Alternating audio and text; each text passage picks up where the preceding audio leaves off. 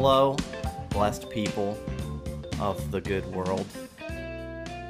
It is 2021 when you are hearing this. We're recording this in 2020, so hello to all my time travelers. Um, it's about probably almost 2 o'clock right now. We uh, said we were going to do this at 12, so we're running a pretty pretty tight ship here, I have to say. Uh, I hope everyone's well. Been gone for about about a month and a half, maybe two months now from the podcast. Um, I put it on Facebook. I think taking some time to really let what the Lord is showing me transform me, and that is exactly what is happening. More importantly, though, I have with me here a uh, really a true die-hard fan of the podcast, an A1 since day one type of guy here. I have Timoshi Ramdhan with me. Des. Des. Uh, Tim is a man who is uh we met at Bible school. That's correct. That is that is how we met. Do we do we want to go into how we met? Uh, I think it's funny. Um, I don't know if you've gone over the story On, the, pod, I don't think I have. Maybe, maybe not. I don't maybe. remember you going over the story. Mm, me um, neither. But I think it's a really funny story, just the way you tell it, uh, and just what went through your head. Meeting me, I think is absolutely hilarious, and the fact that you introduced me always by this story, Yes. I think is is just your novelty. Okay. Well, then that pretty much means we have to do it. Yep. So it's it is uh 2018, Oh, two man. years ago. Yeah, Seems forever ago. it really does. 2018. Uh, we both had just moved to Oklahoma. Yep. I moved from Georgia. Tim moved from New York, and for, uh, we moved there to go to Bible school. Um, the school that shall not be named, uh, just so we don't get sued. You Yes. know, copyright. Yeah, I don't want that. um, first day of Bible school, uh, both me and Tim lived in different student housings across from the school. And so, first day, we're walking up, and there's a stoplight from one end of the student housing to the other end of the school.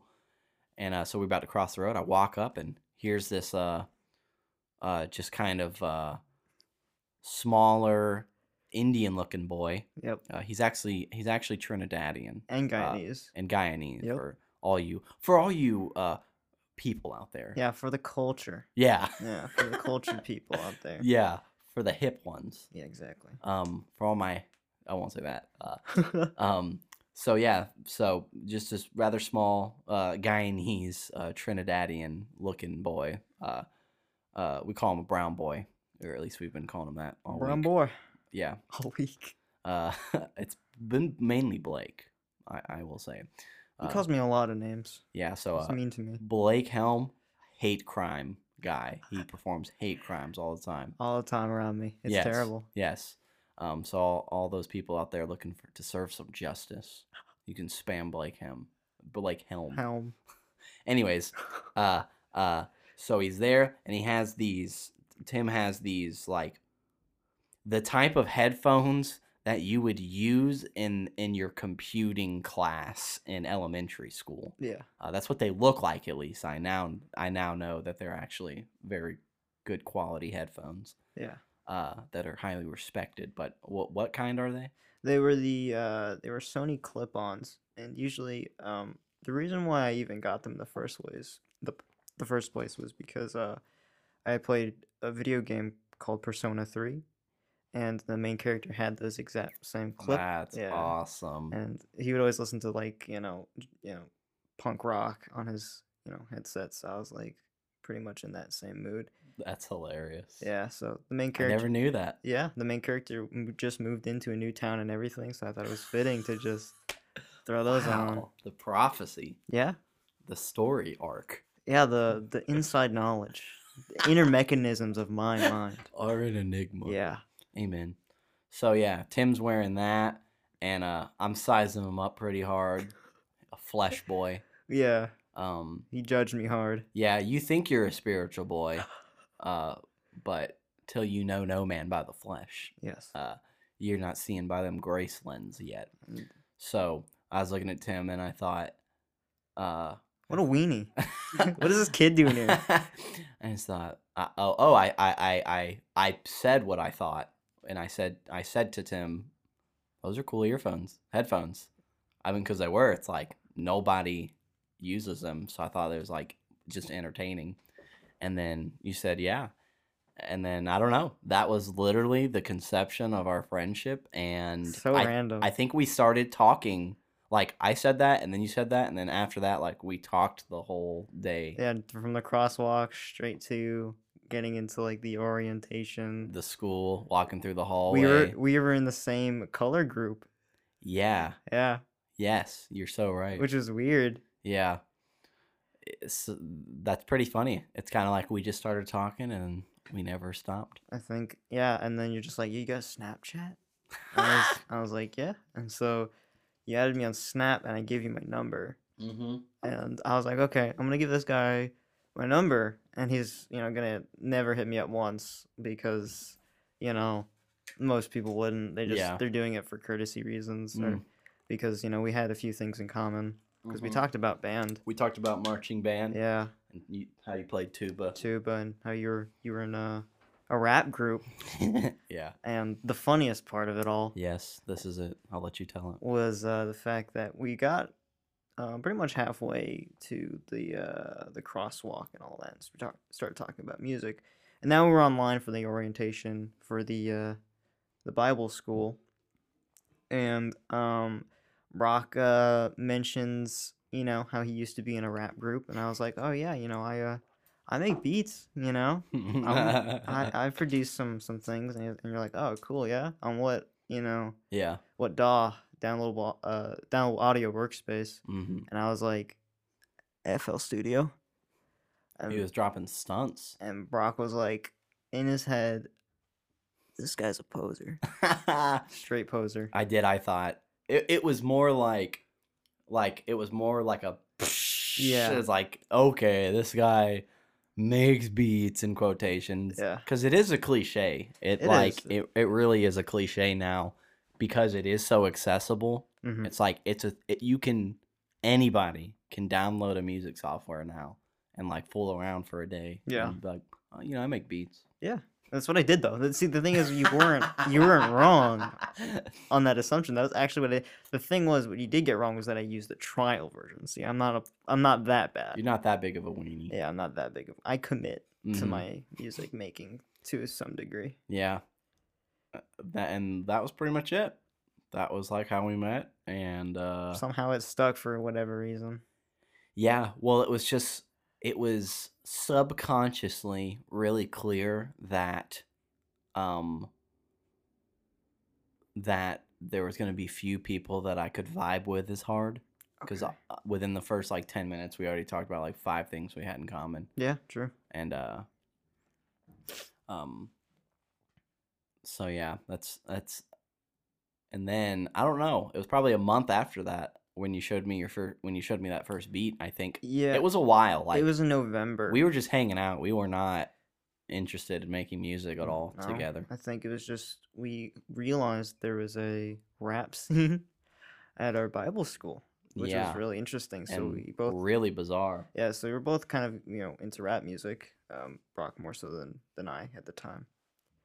And uh, so Brock obviously got in there because, uh, you know, he's a rapper. we were literally walking we were walking out of our school Yeah. and there was uh, f- like Reggie, Nate, Nate, Mo, Mo, yeah. and then I don't think Franz. Franz wasn't there. we met those three. Franz and Junior later. and uh Terrell. Terrell? Terrell was there. Was he really? Yeah, I thought he came in spring. I don't think he was there. Someone maybe else? you're right. I thought there was a fourth a fourth, Fourth man. Yeah, I in the thought there was a, a was a fourth man in the fire. Yeah. It was it was you the entire time. I guess so. Uh, yeah. AB. AB was there. AB. I bet it was AB. He was there. Shout out A Bizzle. A Bizzle. A Bizzle. Nice. That was a good one. um yeah we walked out of school and these cats were for like just rapping freestyling in this Not even. Not even. Well, they were rapping on a beat, but you know, I came in. I did a. I spit some beatbox. you did You did. You did the beatbox. I forgot about Yeah. that. Yeah. Yeah, and then and then I think I rapped and then You did. You freestyled, yeah, which was pretty cool. that was fun. And then and then we were friends with all those guys. Yep. And then it was probably a little bit after that. It was like I I literally could never forget it. We were in my apartment, and you're like, "Yo, like, so I made this beat," and I was like, "Okay, you know, show me show me the beat." hmm Um, because I, think I was showing you that weird Caribbean music I was making at the time. Right. I think I showed you that, and I showed you a rap song that I had made over a Drake beat. Yes. I think that is maybe what triggered, in or that was what probably, if I was gonna guess, that's what made you want to show me the beat. Uh, it actually was um. That that was a little bit before. I think that was like Mhm. the f- first or second time we hung out Yes. outside of um, orientation. Yeah. Um, I do remember uh, you showing me all of the, all of your work and stuff Mhm. like that, which I thought I was like, yeah, dude. The first thing I said was, "Dude, you sound like Logic." Ah. When I heard the uh, "We Prayed It," the uh, "We Prayed It" beat. For anyone who doesn't know why that's funny, is uh pretty much my entire life. Anytime I've showed somebody my rap music, it's eighty five percent of the time people say, "Yo, you sound like Logic." So uh, You do, man. You, listen, Logic sounds like me. you can't you, get, you can't face, you know, the undeniable truth without really coming to terms with yourself. Really, I think it's a flaw in the production. You know, it's the Uh-huh. production that makes me sound like Logic, probably. Wow. Okay.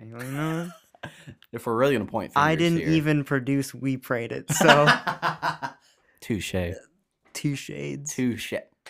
Amen. We're on the same wavelength. bars. Uh, this sounds so silly. Oh well, we're getting to the end of the story, so it doesn't matter. Anyways, continue. Anyways, so um, I showed you the beat um November time, and it was Mm-hmm. the time that uh you were discussing with Nate and Reggie that you're gonna hop on the uh, Danny Phantom track. Yes. So you were like, yeah, I wrote some bars to that beat that you sent in the group chat, and then you spit it outside of the uh, the the student center or whatever Yes. with AB and Reggie. Yes. And that was it was that day where I showed you. I was like, after you're done spitting, Whoa. I showed you the beat. I was like, yo, I made this last night. You should check it out. And then you listen to it and you're like, holy crap, this is this has potential. Yeah. Which I thought was cool. fire.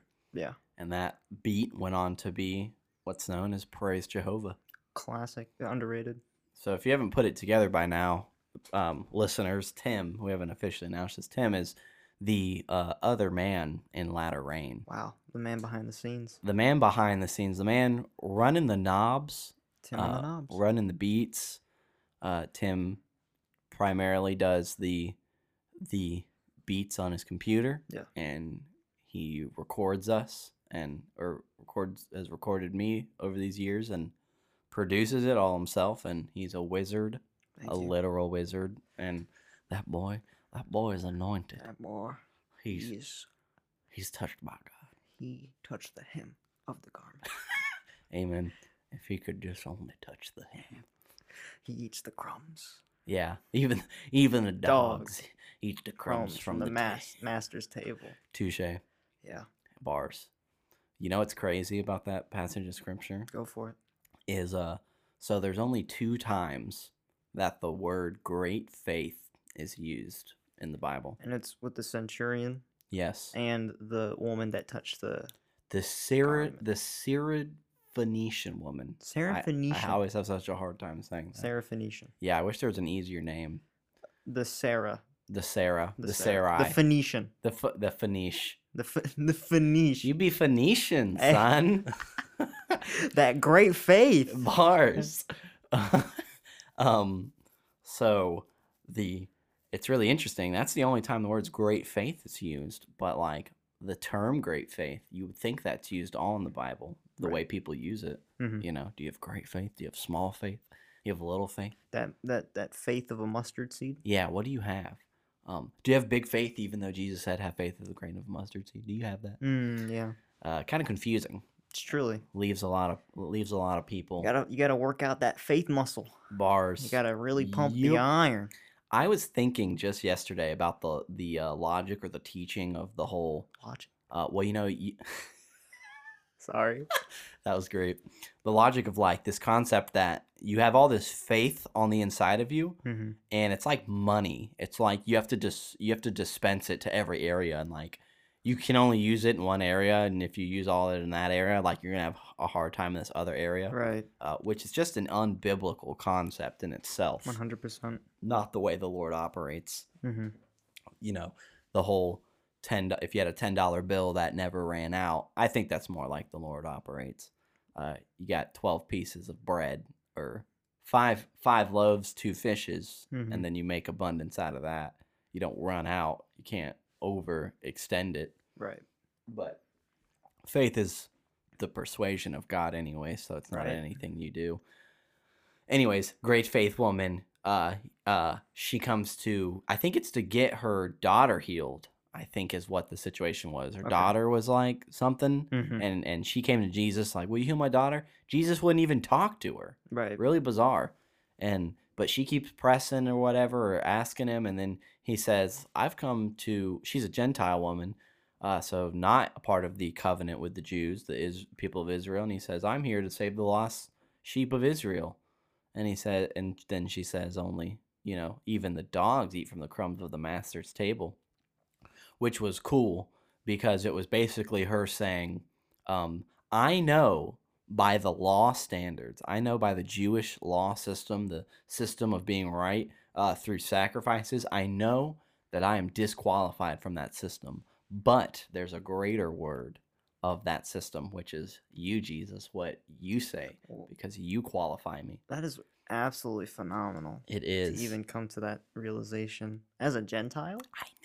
As a Gentile, and I think that just has to, you know, that's a testament to the fact that, you know, you could really be blinded by religious tendencies and beliefs Mhm. by the law itself. Mm-hmm. And so when you live by the law or you feel condemned under the law, um, but you're also kind of waiting or expecting, you know, that law to be fulfilled in you, Mm-hmm.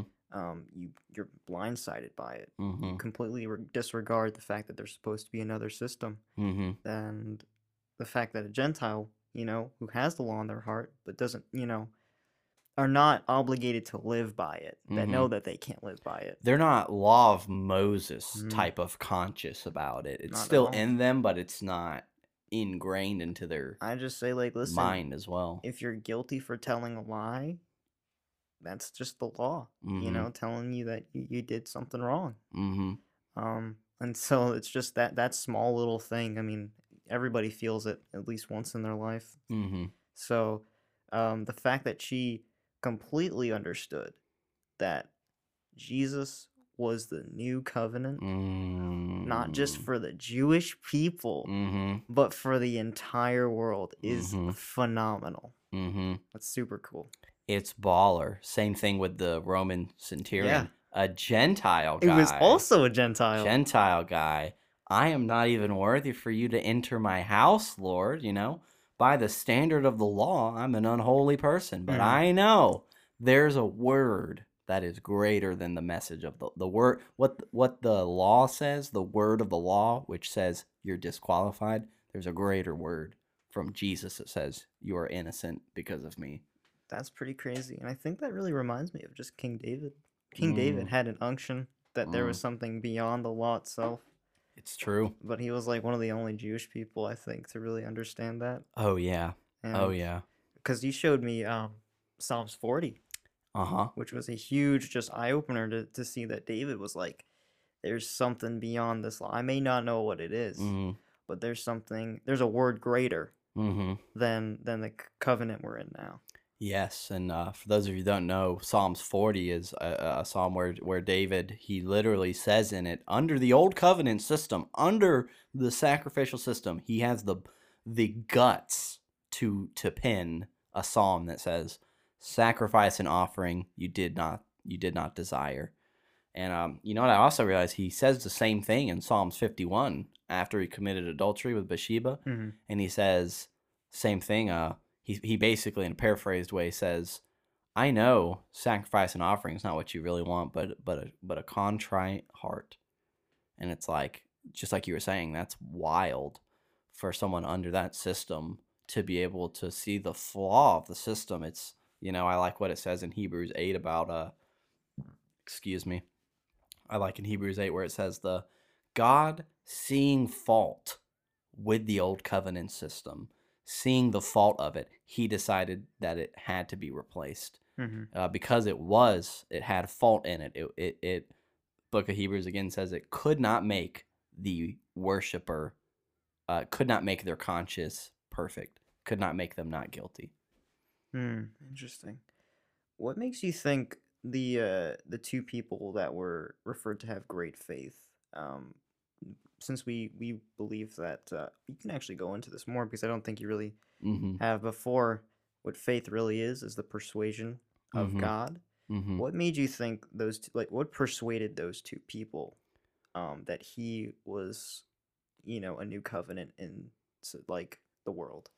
I think I think that th- uh, so faith like like we've been saying faith is a persuasion. And for those of you that are listening that have maybe never heard it like this I'll make it really simple. I'll use the scenario of me and my wife. Let's say that my wife is fearful that I'm going to cheat on her. Um the actions that I do will persuade her one way or the other. If I'm if if if I show her that I'm not interested in other women, if I don't flirt with other women when she's around, if I don't um you know, if I'm not messaging other women constantly, um you know, spending time with other girls uh when we're married, it's like uh, if I don't do those things and I do them over a long period of time, my wife will be able to logically look at the facts. Okay, look at my husband, look at him here, here, here, and here. And then because of that, faith rises up in her uh, in her heart, not by her actions, but by my actions. And that's the way uh, people like me and Tim believe.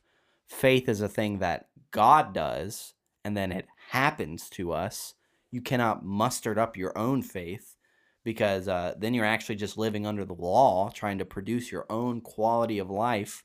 And uh, the Bible doesn't say to have faith for things; it has it says to have faith in Jesus. Um, I know that's a really small explanation, and that might leave a lot of questions. But anyways, that's kind of the platform that we're reasoning from. And so, what I think uh, made them have great faith, well, that would mean they they were greatly persuaded about Jesus. Mm-hmm. And I so I think the only way that they could have been persuaded uh, persuaded by Jesus because you know faith technically like it comes from logical facts and experiences. Um, I've had enough personal experiences with the Lord. I know you've had enough personal experiences with the Lord. Countless. Yeah, to the point now, like even even if you were quote unquote in the dumps of your life, even if you were living homeless on the street, it's like you've had enough encounters with the Lord to where you know that He is, you know, He does take care of you and all these things, and that you know He He you know loves you with an unconditional love, Mm-hmm. and uh, you've been persuaded over a you know large period of time, and those facts have offered comfort to your heart, and so if that's the process of faith, then I think there couldn't be any other explanation other than these two Gentile people. They saw and heard Jesus healing people. They Mhm. saw that he was doing it for anybody. That's the only way because the whole concept I think of like blind faith, you know, just just give me, you know, uh, I know you and me have done this many times, you know, I'm just going to believe. Uh, I don't have any reason to believe, but I'm just going to believe. Mm-hmm. That's blind faith. That's not real faith. Real faith is a persuasion based off of logical evidence Wow. on yeah. why. If, if if if you look at a car and it looks good and it looks reliable and you look at the engine and the engine sounds great, you're going to be persuaded to get in that car and to drive away. Yeah. If it looks trashy, if if it's barely starting up and it hears that, your faith is going to happen. You're going to believe that that car is not trustworthy. Mm-hmm. Um, so that's uh, based off of just the reasoning of how I understand faith works. Um, I think that the two of those people just they had to hear and see a bunch of stuff that proved that Jesus was willing to heal them. Interesting. hmm All right. That's cool. I mean, it's also like just to add on to just the uh the faith persuasion dealio. Mm-hmm. Um, Habakkuk talks about the just living by the Mm. Lord's faith, Mm. His faith, Mm-hmm. and I think it's you know super true because if you live by His faith, you're justified. Wow. You're justified in not your works, Mm-hmm. not your ability to believe, Mm-hmm. but His ability to persuade you Mm-hmm. that He is there for you. Mm-hmm. 100% and i think that's absolutely just like completely like seals the deal Mm-hmm. on on persuasion Would you be comfortable with opening up about your experience? Maybe we'll call it um being hyper focused on your own faith. oh yeah We'll call it that. What what what, what was your and if you want to tell like a precursor too Mhm. of like maybe where you came from and then where you went to and then where you're at now, you know, what what was your experience all right well, dealing with that, being so conscious of your faith? yeah okay well i growing up has i've always been conscious of my faith because i i grew up in a faith household Mm-hmm. you know my parents were part of the faith movement um, with kenneth e hagin and you Mhm. know charles capps and uh, lester sumrall and all these you know faith preachers and teachers Mm-hmm. and Men uh, of God. men of god Touch not God's anointed, yeah the, or the- you will die. you know the stories that you hear about people that walk into a church and you just feel goosebumps and all that stuff the power of the lord is just so draped upon them Yeah. If you could just touch the hem of their, their garment. garments that that you'll be healed instantly Mm-hmm. and while i think there are you know some truths to that for sure i mean god moves and you know basically anyone because he's no respecter of persons Mm-hmm. you know you could be mm, you know born again just born again he will use you as a way to help others Mm-hmm. just even through your mistakes he will you know have others prosper and yourself prosper too Mm-hmm. um but um growing up uh i remember my uh my initial understanding of god was just so bad like What was I- your image of him? my image of God, I think, from like toddler years to like elementary school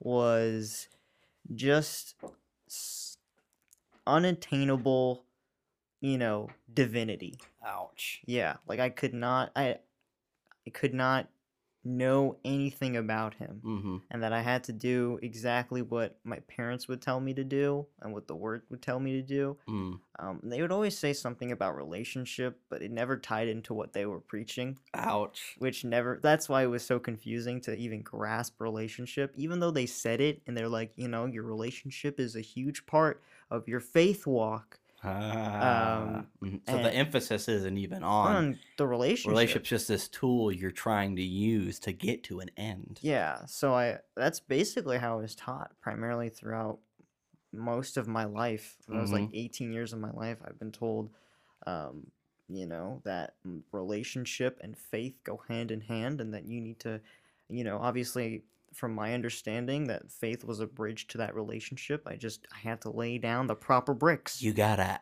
you gotta access yeah you the like throne room. you have to tap in you really need to close your eyes and get on your Yeah. knees and just get in pray for eight hours well yeah, it wasn't that extreme but that's how i took it yeah. uh, I know my parents um, didn't mean a lot of what they meant. Um, it's just that for them, this is the only thing they knew when it comes to preaching and teaching. I knew Mhm. that their relationship wasn't really reflected in what they said because I think my parents have a wonderful relationship with God in They do. I've seen it. Yeah, they like people. They they're they like people. They like people. They like people. That's more than most Christians, honestly.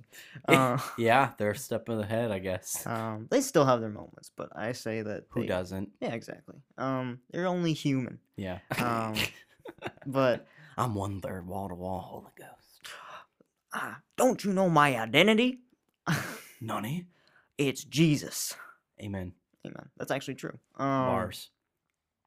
But uh, yeah. So I don't blame my parents for the way they taught me um, Mhm. whatsoever. I think it was just my ability to understand um what they were getting down was just I don't know. I couldn't pick the the sticks uh, from the hay, Mm-hmm. and it just it just combined into this mess. Mm-hmm. Um, but eventually, um, I would get into arguments with my my parents sometimes about it too. Like it'd be like, well, Mhm. why would God do this? How old were you? How's okay? So when I started getting into arguments, and I would say arguments, but they were more like conversations. But sometimes they got heated. Mm-hmm. Um, but I was around when I started doing this. I was probably around like 15, 16, 17. Pretty like as a teenager. Emotions Yeah. were just on an all time high. Sounds about right. I That's was what you ve- do when you're that age. I'm very defensive with my beliefs at the time. You Mhm. know, I just I want me people to you know, I want to feel validated. Yeah, Um, yeah. You want to prove those people wrong. Yeah, because I'm- you're because you're smarter than them. Exactly. You know, I was like very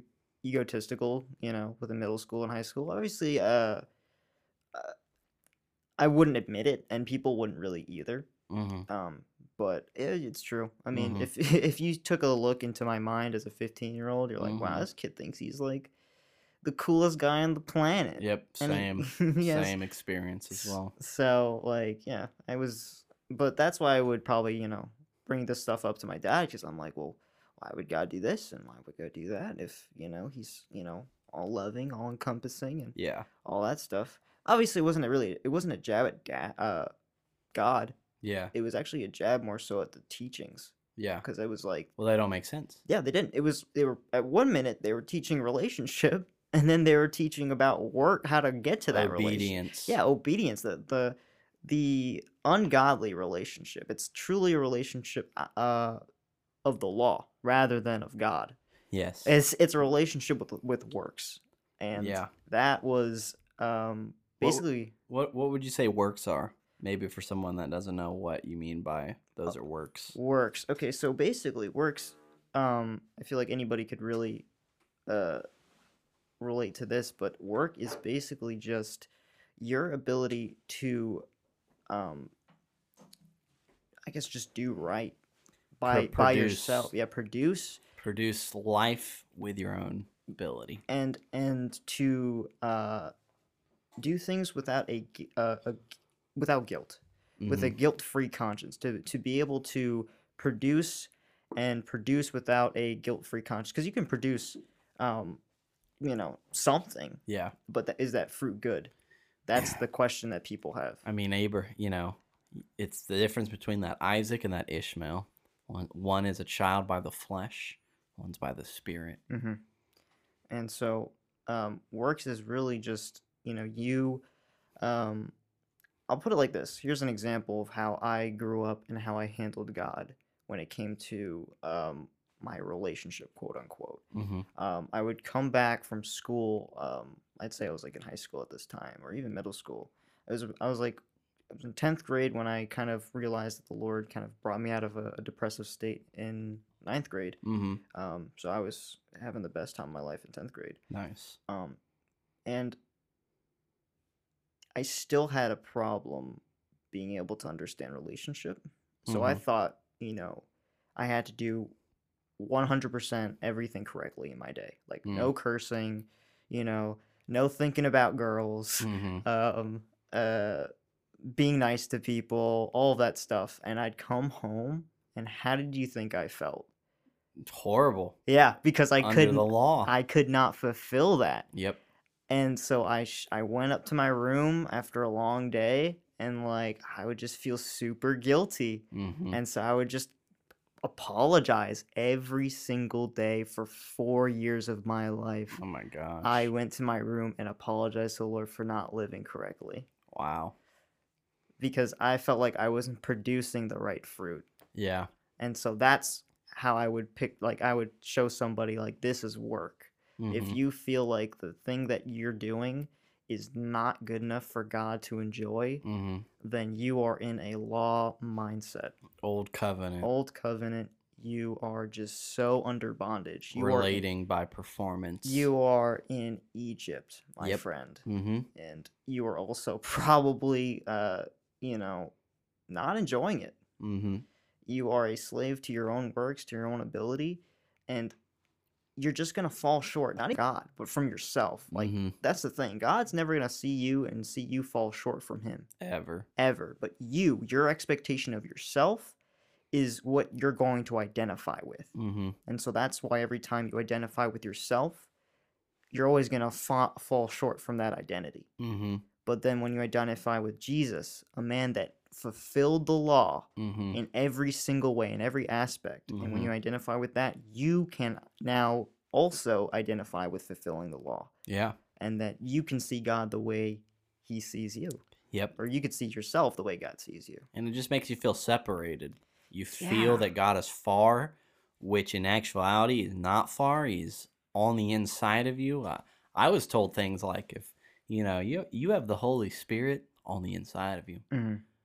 And uh, if you're having sex before marriage, just think about the Holy Ghost living inside of you when you do that. That's so bad. So Talk about feeling guilty. guilty. Yeah.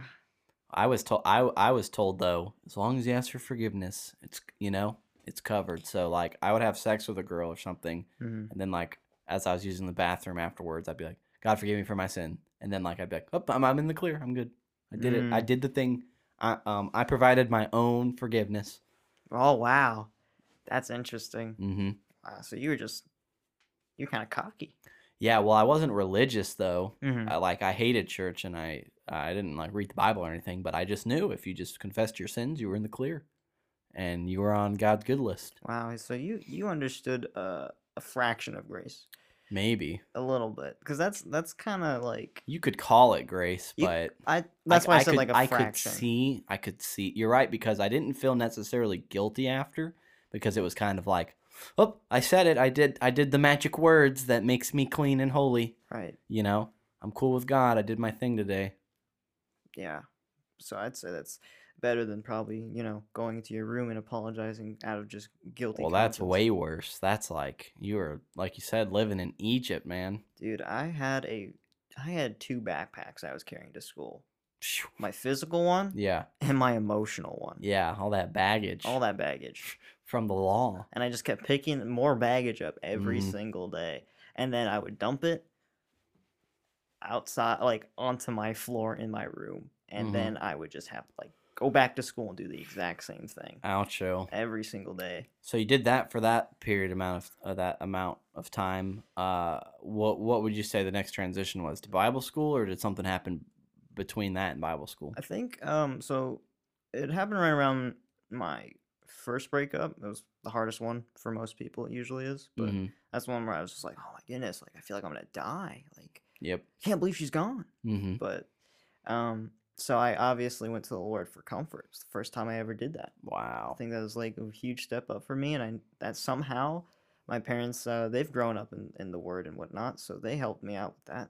A lot of what they were saying, honestly, like they at this point in time they were teaching and preaching a good amount of relationship, less faith, That's cool. which was good. They they were growing in their own right as well. hmm Um, but um, it only got me so far. Um, it was it's like the amount of comfort that I got was good, but like it felt like I was like trying to squeeze out that comfort. You know, Mm. I was still trying to get comfort in my own own ability. Yeah. Um, by like trying to press into the word a lot more Mhm. and listening to just sermons a lot more Mhm. um because i felt like you know that had that carried the essence of jesus and that that will help my heart just heal and it, it honestly really it distracted me for a little bit Mhm. um if anything i uh what helped my heart heal the most was just hanging out with my friends Yeah.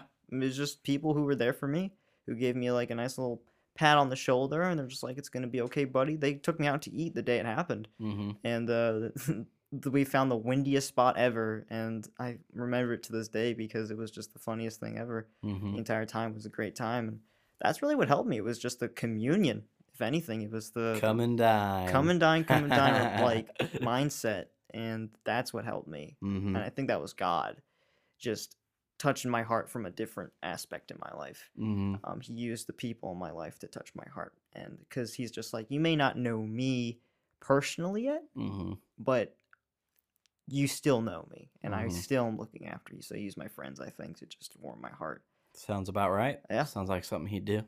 Yeah, because just because I don't have like an, a knowledge or an uh, understanding of a certain aspect of him doesn't mean he's just gonna be like, well, I can't work in that uh, avenue until you learn it. Yeah. You gotta you gotta get out the boat. right? You gotta you gotta really press in. God wouldn't call you to get out the boat.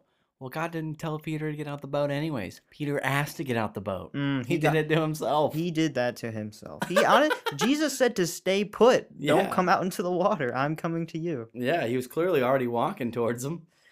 Or I don't know. There's that one where it's like, and he passed by, as if he was not going to, but Peter just wasn't persuaded. apparently not. The, the, the, the apparently the oh, evidence. you have little faith. oh, you have little faith. you walked on the water for like half of the way, and then you were unpersuaded. yeah, you're just. He And was, then- he was focused on the win. And yeah, it's funny because they would use that as like, Mhm. uh, oh, his faith wasn't great enough to meet Jesus at the center, right? But Mhm. it's like he wasn't even supposed to meet him at the center. Jesus was supposed to come to him, Jesus was just working with his stupidity, right? as Jesus does so well. Mhm. Uh, that's pretty much my whole experience with the Lord. It's just Him. Mhm.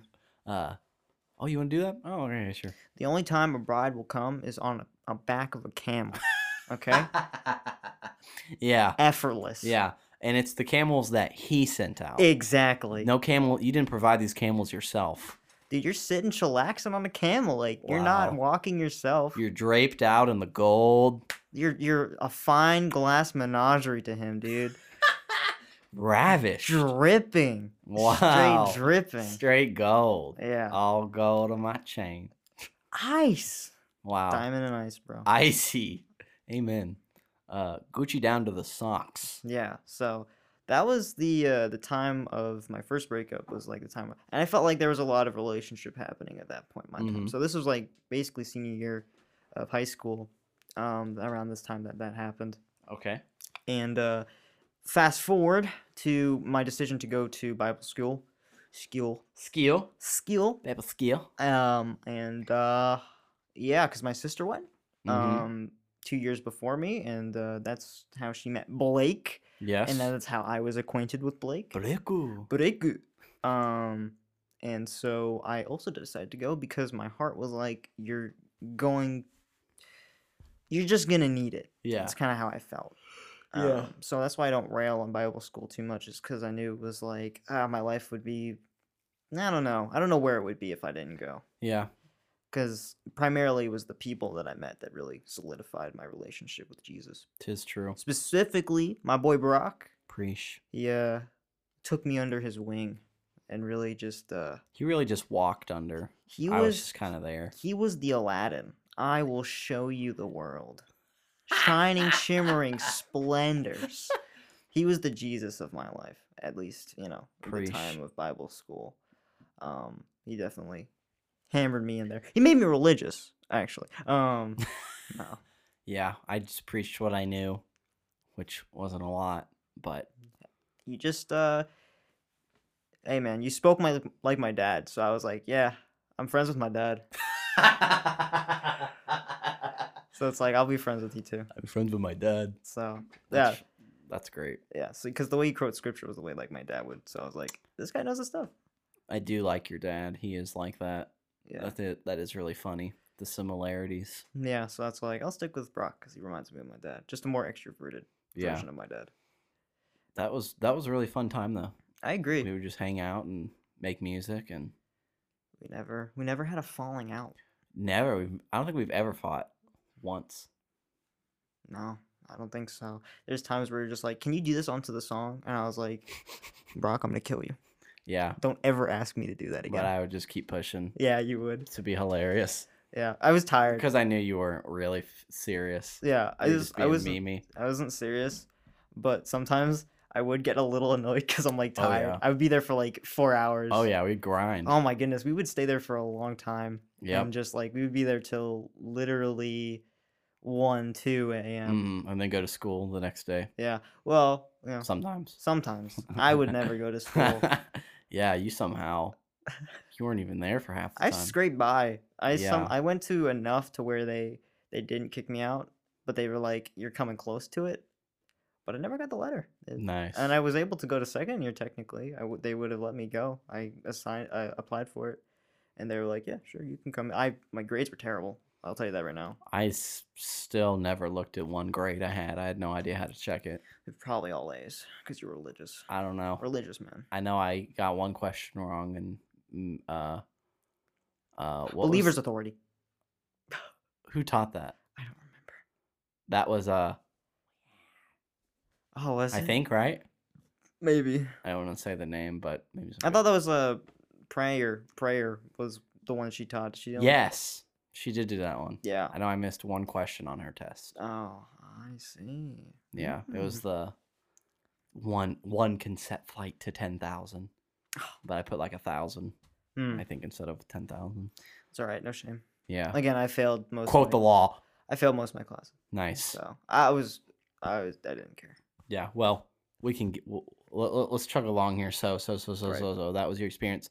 So let's say, okay. So you get you get to Bible school, and uh, what was your what was your experience with the Lord during that time? All right. So this one was strange. This one, um, because as I continued through Bible school, the more zeal I had, um, for the Lord and for just uh, The things of God, the things of God. Yeah. the deep things. being able to being able to um be next to him have a relationship so i was more heavy on the relationship aspect for sure Mm-hmm. but at the same time um faith had a had a new meaning Mm-hmm. you know um to me and that was you know i never necessarily believed the whole working out your faith thing. I never really believed that. I believe you know the scripture saying you know if you have faith um as big as a grain of uh, mustard seed right then you'll be able to uh, pick up the mountain and cast it aside.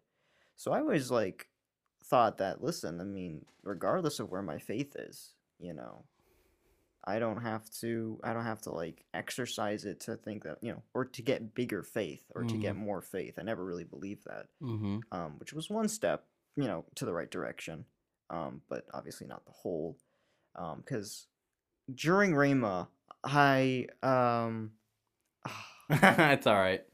ah, Most pe- anyone that's listening probably knows where we went. Please don't sue us. Don't stu- stone us, Don't please. don't take us out back and just kill us. Yeah.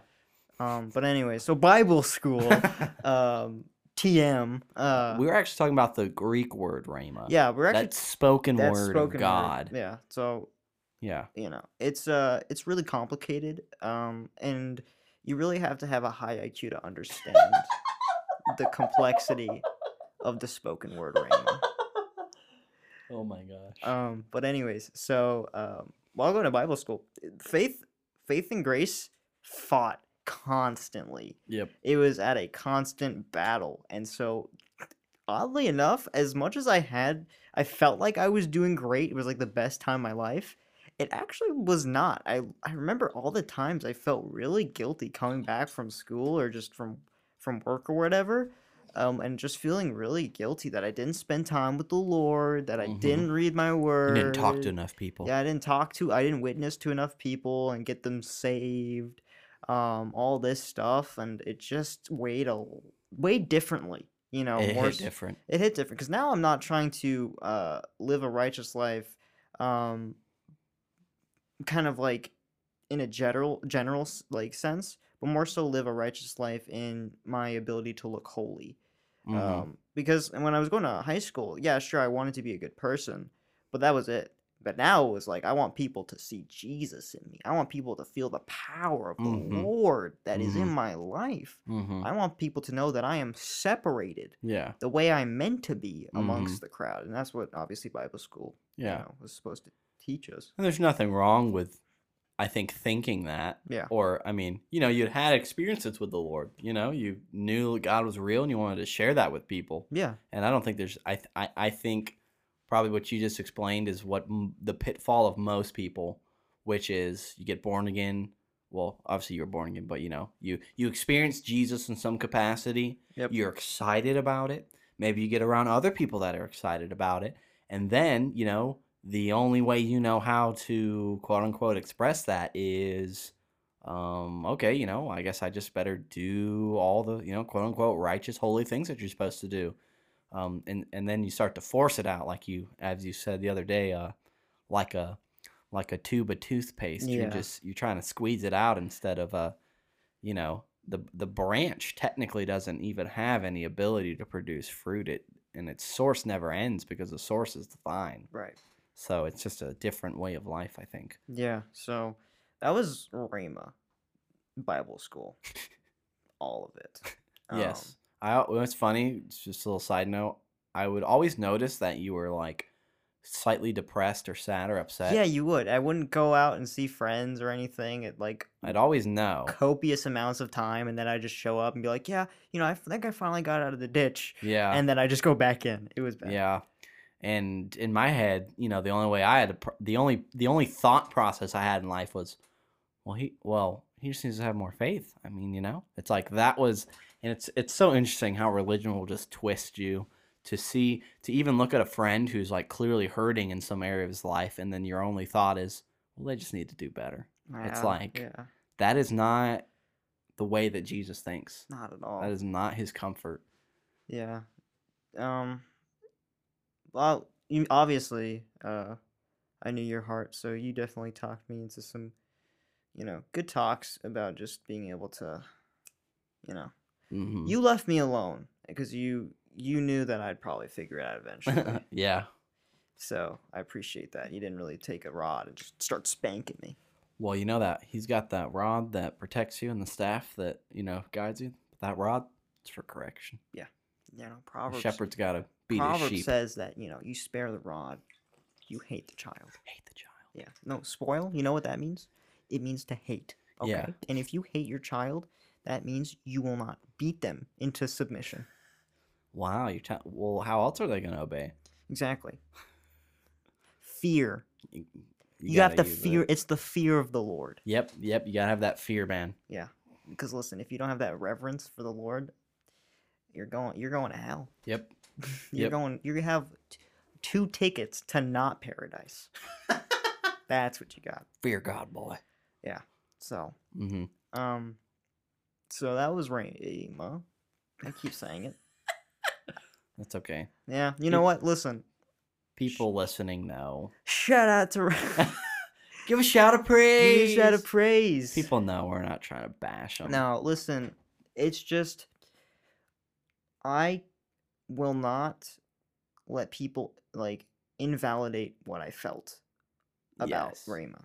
Mhm. Okay, about Bible school. Yeah. because it what happened was real and the position um, that the lord and i are in now the fact that we are sharing each other's quality of life the thing that i never thought would even happen Mm-hmm. in my entire life mm-hmm. is happening and I, I will tell you that i have accepted so much about myself that i Mhm. never thought i would be able to do in a lifetime mm-hmm. and so when I, I went from this, you know, place of just thinking I knew God to a place of like actually knowing God, Mm-hmm. it's night and day. Well, let's talk about the flip. Okay. So what? So you're in this. So you're you're in this Bible school. You're feeling guilty. You already have a history with guilt, um, but now would you say it's probably just a little more amplified now because you're like in a place that is literally the focus is how much you do for God. Yeah. That is the focus and the pressure, and so you're in that state. And what what was it? What happened in life, or what do you read, or like any scripture or teachings or experiences what happened that caused you to start to shift on you know hey i don't know if all this is is is right for me The shift happened when I quote unquote found the secret place. mm, yeah. A place where you seek God's face. It was a Mm. huge part in wow yeah, abiding in rest. mm-hmm. you know abiding in a, a place that is so picturesque of relaxation mm-hmm of um, absolute pure unity mm-hmm and love entanglements and all that stuff it was Mhm. just such a ex- expressionless time for me mm-hmm. where i could not f- even fathom what i was feeling. Mm-hmm. And how i entered this you know quote unquote secret place because really it was just the understanding the f- uh, a different aspect of, of jesus mm-hmm. um, or God really. Um, and uh, it just it happened um, one night where I I don't know. I was just like Lord, I just I don't want to come to the throne anymore. mm-hmm You know I feel like the throne is great, but it's like the servitude. mm-hmm Didn't you say that I'm supposed to be sitting in heavenly places alongside Jesus? mm-hmm in Well, christ Yeah, Mm. so I was thinking that listen, Lord, I want to see more of you. mm-hmm And so he Jesus came uh, I specifically just remember Jesus just in my heart coming to me, and he says, "You want to ditch this place?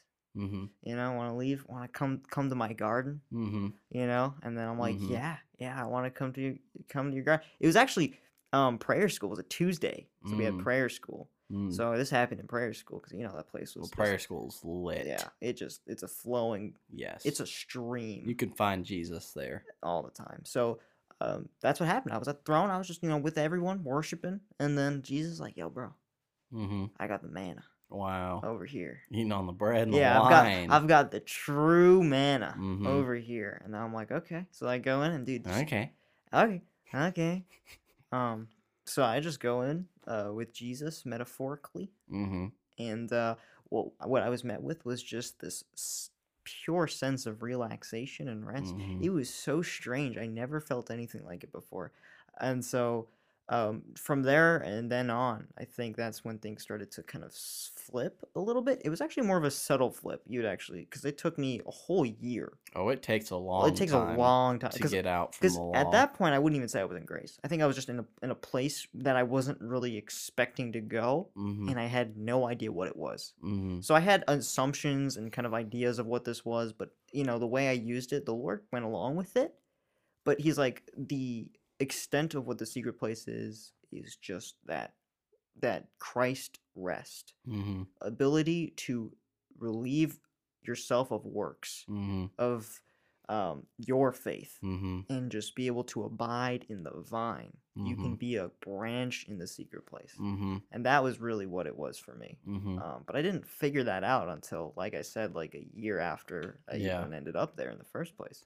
Well, it's a place that, um, it's it, it, it it's this this special place in life where y- your quality of life, your happiness, the the things that you physically need or own, the, everything about your life, the areas of your life, it's a place where you can say, "My life is good," not because of, um, not because I in my human flesh and mind worked some kind of principle Right. or spiritual principle Mm-hmm. um you know because my whole thing is like like if i got if i was believing for a car and i got a car you know who gets the praise for getting that car me you know i believed in it it was my faith but it's a place where you can honestly say the quality of my life is not determined by anything except jesus. and I think that's how Paul could sit in a sit in a prison and write Philippians and say, "I'm content with all things." It's like in the natural, you know. Paul didn't have Paul didn't have cars and big houses and this quote unquote Americanized Americanized The American dream. The yeah, American dream. westernized gospel is what I would call it, a phony gospel that focus your focuses your attention onto things instead of Jesus and Right. you know Abraham's blessing. Listen, I'm trying to get that uh that middle class uh wage going on, okay? That Yeah. eighty thousand dollars, Mm-hmm. you know, a year. Mhm. All right, I'm trying to get that that nice house, Yeah. that car, that Mercedes. God promised it to me. Yeah, that's that's agape. Yeah. Yeah, so it's for the for the listeners, that's what the secret place is. It's just that place where you you are naked before the Lord. I like the way you put it, where it's like it's a point in time of your life. hmm You know, it's a period of your life hmm um, that you enter into, and I think that's a wonderful way of putting it. Because I thought it was more so for me. It's like I, vi- I visualize it as a, a physical place to enter. into. Yes. well, Um, because it has really it's a it's a you know it's a you could say it's a place in your heart. It's it's, it's a spiritual it's place. like a pocket. Yeah. Yeah, in the pl- playing in the pocket, man. The drums, you gotta stay in the pocket. Uh, but but like you said, I think it does feel more real than that because the effects of it start to manifest in your life. You're you're healthier. You're feeling more happy. Um, you know, um, blessings are coming your way Mhm. but it's but you've done no confessing you haven't studied the word you you know you haven't yeah, been just really worshiping weird, just like upside down things that we were taught started to come started to become undone. yes Slowly but surely, I stopped reading the Bible less. I started sleeping in more. mm-hmm. Um, uh, I, st- I stopped going to class. mm-hmm. Um, uh, that was, I would say, kind of a, a dual thing where it was also just like Rhema was a stress, you know, Mhm. stressful time as well. Yeah. Just everything that was happening with, you know, choir and, Yeah. you know, I wanted to change churches. And the social pressure. Yeah, and the social pressure too, because it's like it was they were cl- it was kind of clicky. It's kind of high schooly. Yeah, uh, so not by design, no, but they also don't not try to stop that. listen, it was because I was brown. Yeah. He was the only brown boy. Yeah, listen, I mean, I was chill with the international students. They they the international me. students were the coolest people. Yeah, they were super cool. Yeah, because I don't think they were tainted by the whole westernized, like, you gotta have the biggest stuff, which equals the biggest faith. No, they were they came from a more humble, It's you know, true. gospel. It's in my true. opinion, Yeah. and it definitely showed from just their ability to like love other people. It wasn't Mhm. from a place of like I have to, but like because of a place of like I am at rest with this person. I want them to understand my quality of life, and Mhm. I think Kenny was like that. Kenny. She's super good at Shout just. out Kenny. She's such a such a motherly person. yeah. cared a- She was great. she cared a lot about like my health, and she was like, "Are you eating? Like you're really skinny." And I'm like, She's wonderful. Yeah. She has such a pure heart for the Lord. "Yeah, She was we did the nursing home ministry with her and she was she's a great preacher too, man. She's awesome. yeah." So it was it was just the international students were great. I remember They were great. All the students were pretty great. Yeah, for honest. sure. I There's a ton of awesome people. Yeah, I I had really no qualms with anybody. It was really just um I think there was just pressure, you know, being Mhm. able to to skip class and have that grace, you Mhm. know, was obviously not, you know, because Yeah. people were like, you know, you got to go to class, you're disrespecting the teachers, and you're also Yeah. like, you know, You're disrespecting God. yeah, you're Just you really know, a problem to them, I Yeah. suppose. it was like to them they they believe that if you're skipping class, then you're not getting the you're not seizing the day Yeah. you know what God has You're in store for you. soaking up. Yeah, you're really gonna regret not being, you know, not being in class today Mhm. because you just did not receive the fullness of God. Yeah. And I'm like, oh, well, I mean, I was sleeping and I was chilling in this garden. Yeah. Like I don't really care. It's a whole different world and uh both I think me and Tim don't we I- you know, we claim there are ditches. You know, when you get out from under the law, I mean you are you're a ditch boy. Yeah. You you start doing all the opposite things out of spite, Yeah, which is only natural though. you feel lied to. You feel Oh yeah. absolutely upset because your way of living, at least for me, it was 18 years of my life. I've been living the exact same way. Mhm. And then when I'm told that God is not mad at me regardless of what I do, Mhm. and even further than that, it's the fact that He wants me to solely rest in His finished work. He Mhm. doesn't want me touching anything. Mhm. He's like, I've I've built this up for you Mhm. and you alone. Mhm. I just think, dude, when you find out that you're His ultimate desire, Mhm.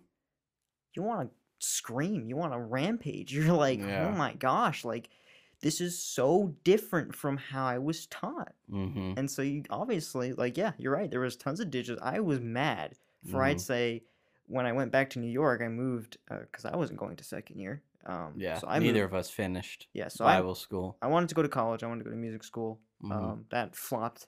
Um, and uh, but yeah, I went back to New York, and f- primarily for my first semester, I was angry. I I was just so upset with, and the worst part was I was I was kind of falling back into a religious mindset Mhm. as I was being upset, which is Mhm. really weird. Um, but uh, once I got out of uh, the whole semester and the whole college thing, um, the Lord spent spent a lot of time, um, really cultivating um, the grace message to me, Mhm. um, just from people interactions with people Mhm. um, talking with my family, um, talking with friends. Uh, I spent pretty much an entire year doing absolutely nothing, and it was the greatest thing I Mhm. think I've ever done for my my spiritual. You mean walk. nothing for the Lord, quote unquote. Yeah, quote. unquote. you, you mean, quote unquote, spiritual things. I didn't go out witness. I didn't read my Bible unless I really was like, yeah, I want to check out this story real quick, or like I want to like get into it, but from my own volition, or like I want to look at this, you know, passage of scripture in a grace lens. Mm-hmm. Um, but those were rare moments because I was living it. I was Mhm. living under a grace lens, and the Mhm. Lord was just.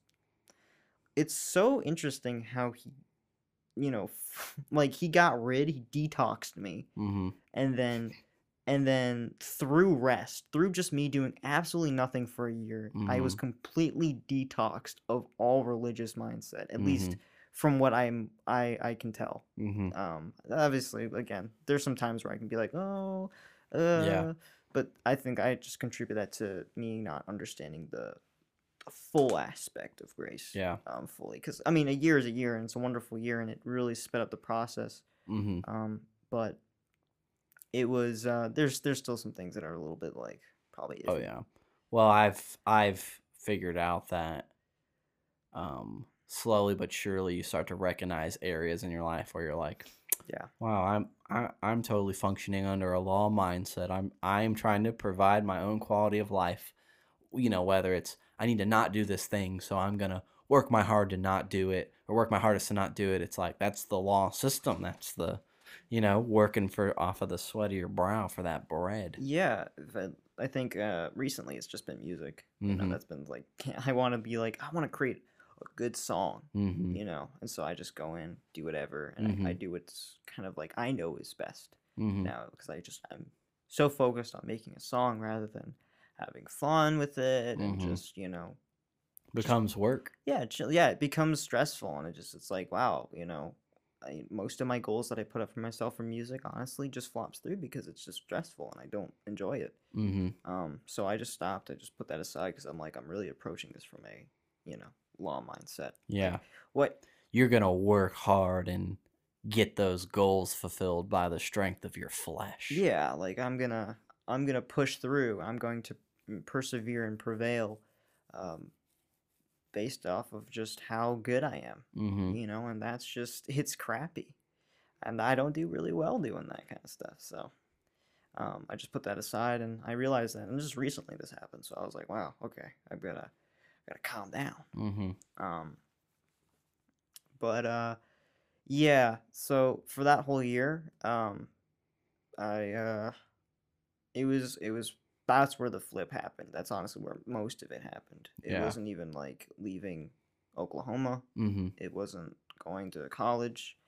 Um, still operating in a, a law mindset for primarily most of it, Mm-hmm. but then finally just doing nothing actually Mm. helped the Lord minister to me the most Mm-hmm. because I realized how content I was doing nothing, Yeah. resting. Well, it's like they say the city dog, country dog. And some of you might have heard this, but you have a city dog, you, you get home, that dog's just pent up in this apartment all day, and these loud noises are everywhere. As soon as you open that door, what's that dog going to do? You know, run straight out, right? Yep. And that's what everyone does. I've done it, Tim's done it. Like, probably most people listening to this have done it. If you haven't, that's totally awesome. Um, but when you're stuck under such a mindset that says, my quality of life is going to be based off of how good or bad that I am in the areas of my life. When that is how you think, you know, that is like being a city dog. You are just so pent up with just frustration and guilt and, you know, so many other things can sprout from can can branch out from that. But they say, you know, you have a you have a country dog though, 200 acres of land, but where do you find a country dog? Sitting right in the porch, right where they're supposed to be, you know, next to the next to the owner. Mm-hmm. Um, and I think that's the who is that walking? I don't know. Uh, I think that's the uh, the process that happens a lot. You the city you do the city dog and you go kind of nuts. You go go kind of wild for a little bit, and then over process, you know, you start to maybe return to those things that you were doing, but like you said, under under a Christ lens. Yes. Yeah. So, um, it's been a good year. It's been a good year of uh, transformation because that was to you know this year was the year that I'd say was like where the real flip happened Mm-hmm. and uh, um, that and just like your calls, you know, to Mhm. to keep me on my toes, keep me, sharp, you know, as iron sharpens iron. yeah. So I th- Usually talk until two a.m. most nights. Yeah, so anybody who has an ear, I would kind of bend it a little bit, but I know they weren't like you know super heavy into what I was you know hmm preaching on and teaching on and all that stuff. Yeah. And I, it's not even preaching or teaching; it's just a discussion. Really, it's like Yeah. here's what I noticed. You know, tell me if I'm wrong. And Mhm. I would talk to my pa- my family, my parents, um, and uh, you know they were like, "Hey, yeah, you know, it's like that's cool," but no one really took me seriously, or no Yeah. one really cared. So, but when you called, I mean, that's when we would just you know go absolutely you know nuts and just talk about Jesus for you know hours. Yeah. Um, and so that was also just something that really helped me through it because you know it eschatology. That was, that was a Eschatology. huge one. Yeah. Yeah. What bothered you about eschatology? dude it was just the way i put it is my parents the way they they taught you know eschatology was just that you know jesus is coming again he's going to be rapturing out a specific uh people Mm-hmm. um before the tribulation happens you know before the end of the world starts to ensue Mm-hmm. and uh you got to make sure you're one of them Mm-hmm. you know that that was the red flag for me Mm-hmm. because it, um knowing Jesus now God would never want to instill fear into someone's heart thinking that they're not to they're not good enough to make it from judgment Mm-hmm. right Any even human. even yeah any human Any human. and and so when you think of that as a born again person yep. it made no sense to me because as a kid I would always like check or sometimes I would always check um uh the living room or something if my parents were out on a Sunday or something and they weren't there I'd freak out Mhm. because I'm like oh my goodness they could have been taken away and I would have been left behind and I as a kid that gave me anxiety Mm-hmm. It that was- ministered fear to your heart. and so when I think of the scripture, you know, if, if Jesus is peace, you know, then why would he even, you know, make a system like this Mm-hmm. in the first place? yeah. He already died. Yeah, He already did the hard work. Why is there a part two to to the requirement? it's and like you said, it just seems like, you know, what it just makes Jesus and what he did on the cross, you know, it's it's kind of like saying it wasn't good enough. mm-hmm. And that's that's so stupid. Yep. That is a violation. Oh, my Bible's breaking. oh well. Go on. Sorry. It's well loved. Yeah. Um so yeah, that's kind of what really triggered my like this isn't this is not it, chief. Yeah. You know, the whole tribulation rapture, you know, how Mm. revelation just um you know, pre-trib, post-trib, all that stuff. I was like, and it's funny, you called me one day and you're just like, "Yo, guess what?" And I'm like, I out of nowhere I just say, "What? Do you not believe in in the rapture or tribulation?" It's like, "You don't believe in end times." And you're like, how do you know?"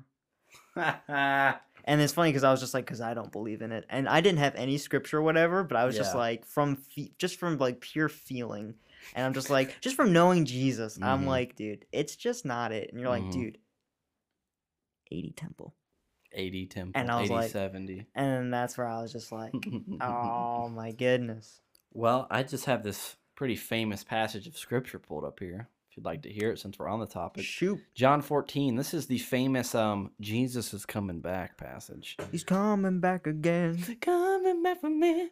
just like he said he would.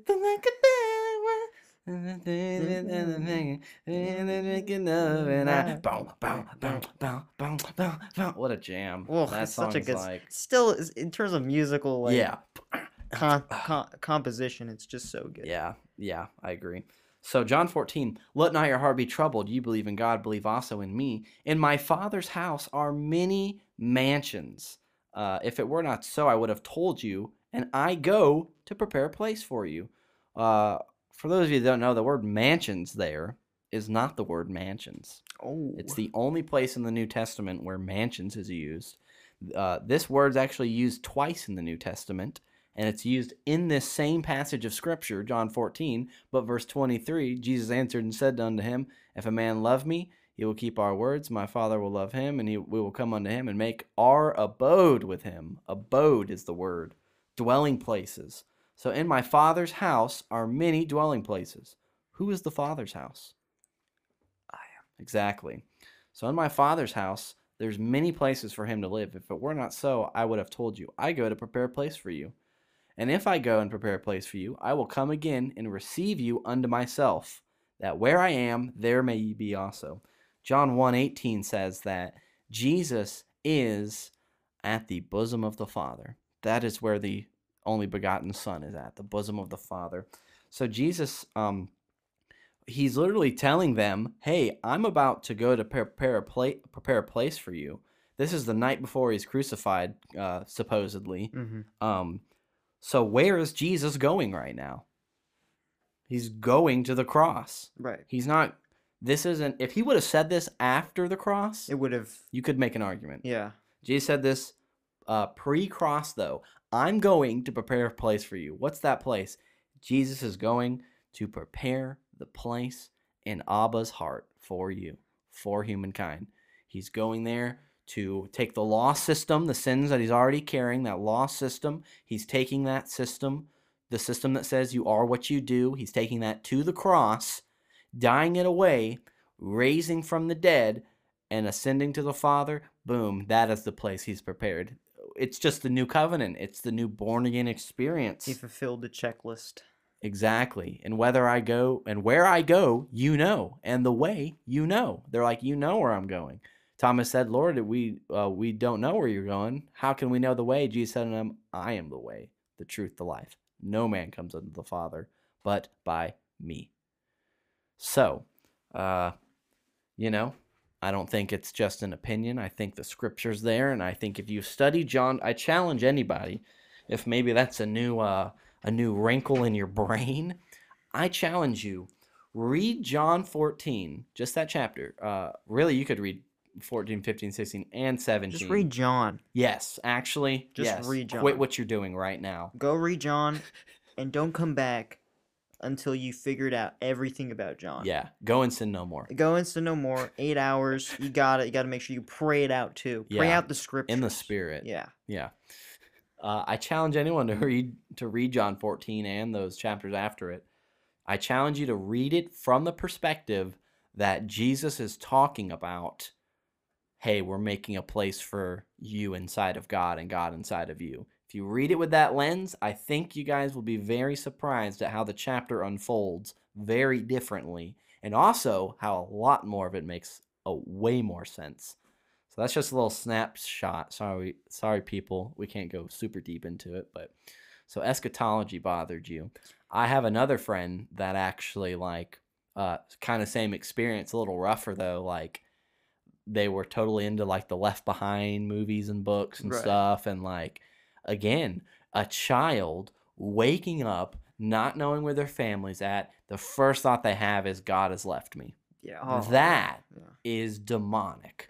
That is 100%. demonic. That that does not minister the love The of God. The worst feeling I could probably ever tell you is that feeling Mm, that God did not value you. wow. And Even though you're born again. Even though, yeah, exactly. Even though, scripturally speaking, you are completely innocent in his eyes, hmm I still felt like I was not valued enough to be taken away.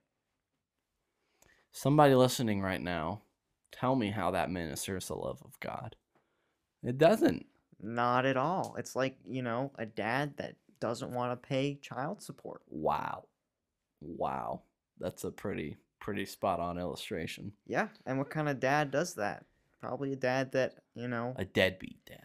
and honestly, it's no jab at a deadbeat dad because he probably has a lot of things going on in his life too. He probably, Mhm. you know, but I'm not, I'm not here to talk about deadbeat dads. hmm But essentially, yeah, I mean, in terms of just like leaving a child, objectively speaking, hmm that's a pretty terrible move. Yep. And the and we have God right here, and if if, if that's what He would do, then what kind of God are we serving at that point? It's true.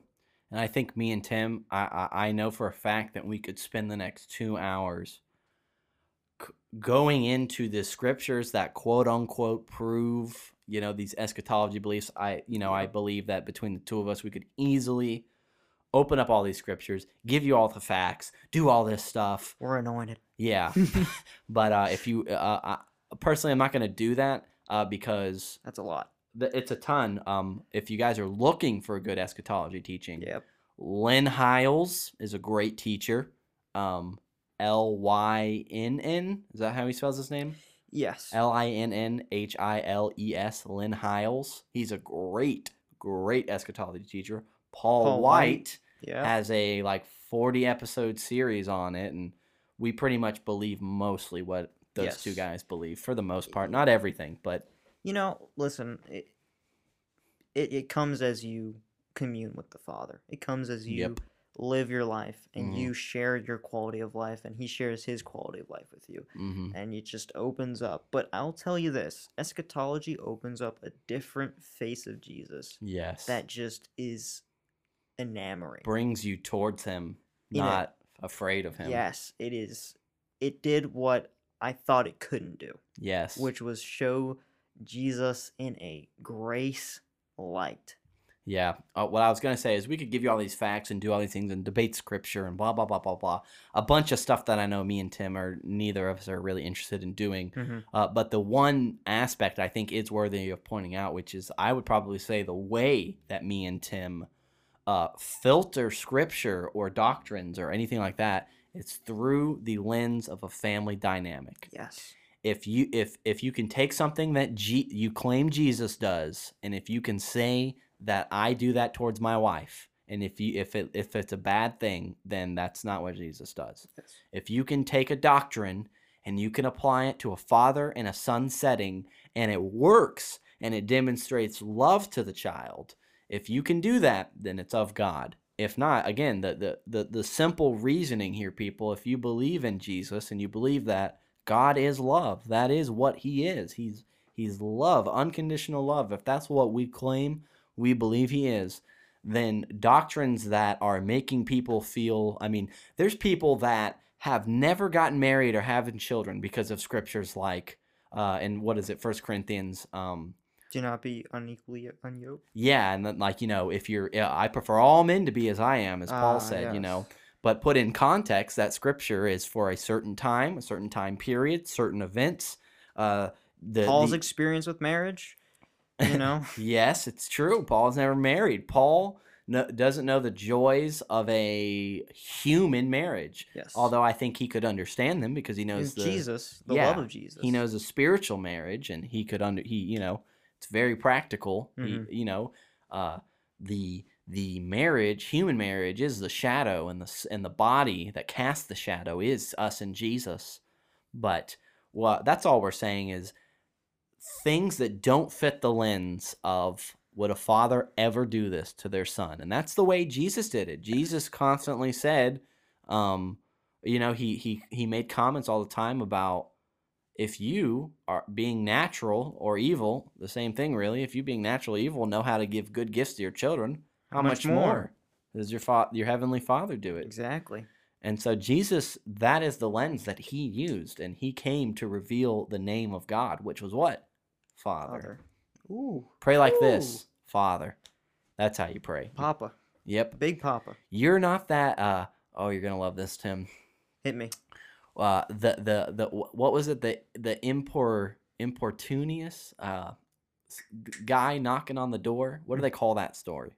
Um it said he had him because of his impertinence or whatever. Oh, yeah, yeah. i can't remember the word right now. It's a really weird word but it means you know quote unquote uh his perseverance or whatever. Mhm. It, um so we have this guy. You remember this story? Yes. i know you do. It's famously taught there at the bible school you have the guy on the inside and you have the guy on the outside. The guy on the outside, he's got a friend coming over and he needs some bread. So what does he do? He goes over to that other guy's house at like 12 at night, knocks on it, and the guy says, "Go away, I'm in bed with my children." Mhm. But because of his because of his persistency, the guy opened up the bread or the guy opened up Mm, the door, door. and gave him the bread. Yes. And then what do you what's our takeaway from that? We're taught uh you just got to keep on knocking. You gotta keep going. Run the extra mileage. Yep, and that's and then right after that he tells he tells he says those who ask will uh find or those who seek will find, those who ask will be answered, those who knock will be open unto them.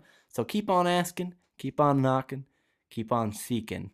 Seeking ye shall find. Mhm. Um so that's the traditional um interpretation of that parable. I think that's in Luke like 12 maybe It's a really weird one. yeah that Makes no sense. Yes. If that's my dad in there and I'm on the outside of the house, one, I'm not dwelling, I'm not living with him. But you know, you know where we are at in this story? We're the children That's right. in the bed Yep. who he's with. Yep. And for those of you who don't know, you know, back in Israel in those days, a house is like two rooms. Yeah. There's like a family room in the back and then a kitchen in the front and then the front door right there. It's like one hallway pretty much. hmm So when you're in bed at night, you're all in bed together. Yeah. You're, you know, and this guy's outside knocking, uh, trying to relate to the guy on the inside based off of his performance. And you have the kids, what, sitting in bed with their Abba. Yeah. What do they say? Wake up middle of the night, Dad, I want some bread. Here you go. You know? hmm This other guy's over here trying to relate to me, you know, like a servant. Leave me alone. I'm in bed with my children. hmm I serve my children. If you want some bread, be like my children. Wow. Mm-hmm. Baller. Isn't that such a just completely different? Oh yeah, and it makes sense. It's like the other one's like persistency. Really, is that really what you're gonna? Your faith. Yeah, your faith, your ability to to knock on God's door. It's the Mhm. other way around. He's knocking on your door, dude. You just Yeah. It's true. Phil Driscoll song. Yeah. I'll be there. Oh my gosh, I love that song. Yeah. That's such a good song. The whole album. Oh, Covenant, Slapper. Covenant Children. Slapper. Great, great album. Amen. So for anyone listening, that's that's the lens that we view scripture from. Is a I would call it a family based theology. Yes. I don't care what it is. I don't care what scripture you have. If I can take it and apply it to a wife and a husband or a father and a child, if I, if I can apply it to that and it sounds weird, it's not true. Totally different. One is a one is a Egypt mindset and one is a promised land mindset. Yes. Yeah. Wow. And uh it's just it simplifies pretty much everything in the Bible. It does. It makes things so much easier to read, to Mhm. digest, to understand, and just now you know what you're looking for. Yep. Well, that's like the first thing. Now you understand like okay, if this if this doesn't seem like it portrays a picture of a familial, you know, relationship, Yeah. then there must be context around it that does, Yeah. you know. makes you perk up a little bit because you read something and you say and you think okay it looks this way but i know Yes. that cannot be the meaning of it Right. because that's not god Yeah. 100%. amen Amen. well have anything else on your on your heart or mind I feel like I'm good. yeah Yeah. i feel like uh, i just feel that really that that release in my spirit Yeah, I feel like I've uh, let out the anointing yeah all over the viewers and, and you. that spiritual anointing. wow i remember when i used to just talk like that all the time Yeah. just the total you know not that not that it doesn't happen Yeah. but it's just like you don't always have to be like the spirit's really speaking to me or you know i really felt it in my in my spirit The Lord gave me a word. yeah i got a word for you brother i really had it on my heart to just do this I read your mail. yeah uh i really have it on my heart to uh take a poop you know it's like really what i want to do i'm just really feeling that Not I that poop, but Christ that poops in me. counting all things dung Counting all things done. really to Yes. compare to christ Yeah. amen well uh would you like to pray for the people or Yeah, it's gonna be a short prayer. That's fine. Just mind. bless them. Let them have it. Well, Lord, we uh, come to you in the name of sweet Jesus. Um, that uh, the people that are listening to this, that they are blessed in not their works. No, no, no, no. They are blessed because of your works, Lord, because you sent Jesus to die on that cross, Mm-hmm. and that He fulfilled the law system which we could not, and that we can live in His abundant grace, not by our faith, but by the persuasion faith of Jesus and what he has done for us and what he Mhm. continues to do in our daily life. Mm-hmm. In Jesus' name, amen. Amen. And I think I also just want to pray for the viewers. Go actually. Uh, Jesus, this is the start of a new year for all these all these beautiful people, and I know this year what you want, Jesus, is to show them, to prove to them how much you love them. And I just challenge everyone listening: test the Lord. Tell him, I want to. I, I want to see how much you love me. uh, you know, I know the scriptures say don't tempt the Lord and whatnot, but he welcomes the challenge of you not being persuaded. You know, when when my wife Kylie was rejecting me, that only made me want to pursue her more. And that is how God feels. He he wants to pursue you guys. He is pursuing you. It's not he's not waiting. He's he's been pursuing you forever. He's uh, so excited for this new year with you guys. Low pressure. He doesn't want you to rest in your own strength. He wants you to rest in his strength. And I think we've talked a lot about that this podcast. And I just hope the the fragrance of this podcast of, of and, and and and just the vibe and the feeling that me and Tim experience and many others do living in grace. I just pray that you guys would go deeper into that as I know me and Tim are going deeper into that as well.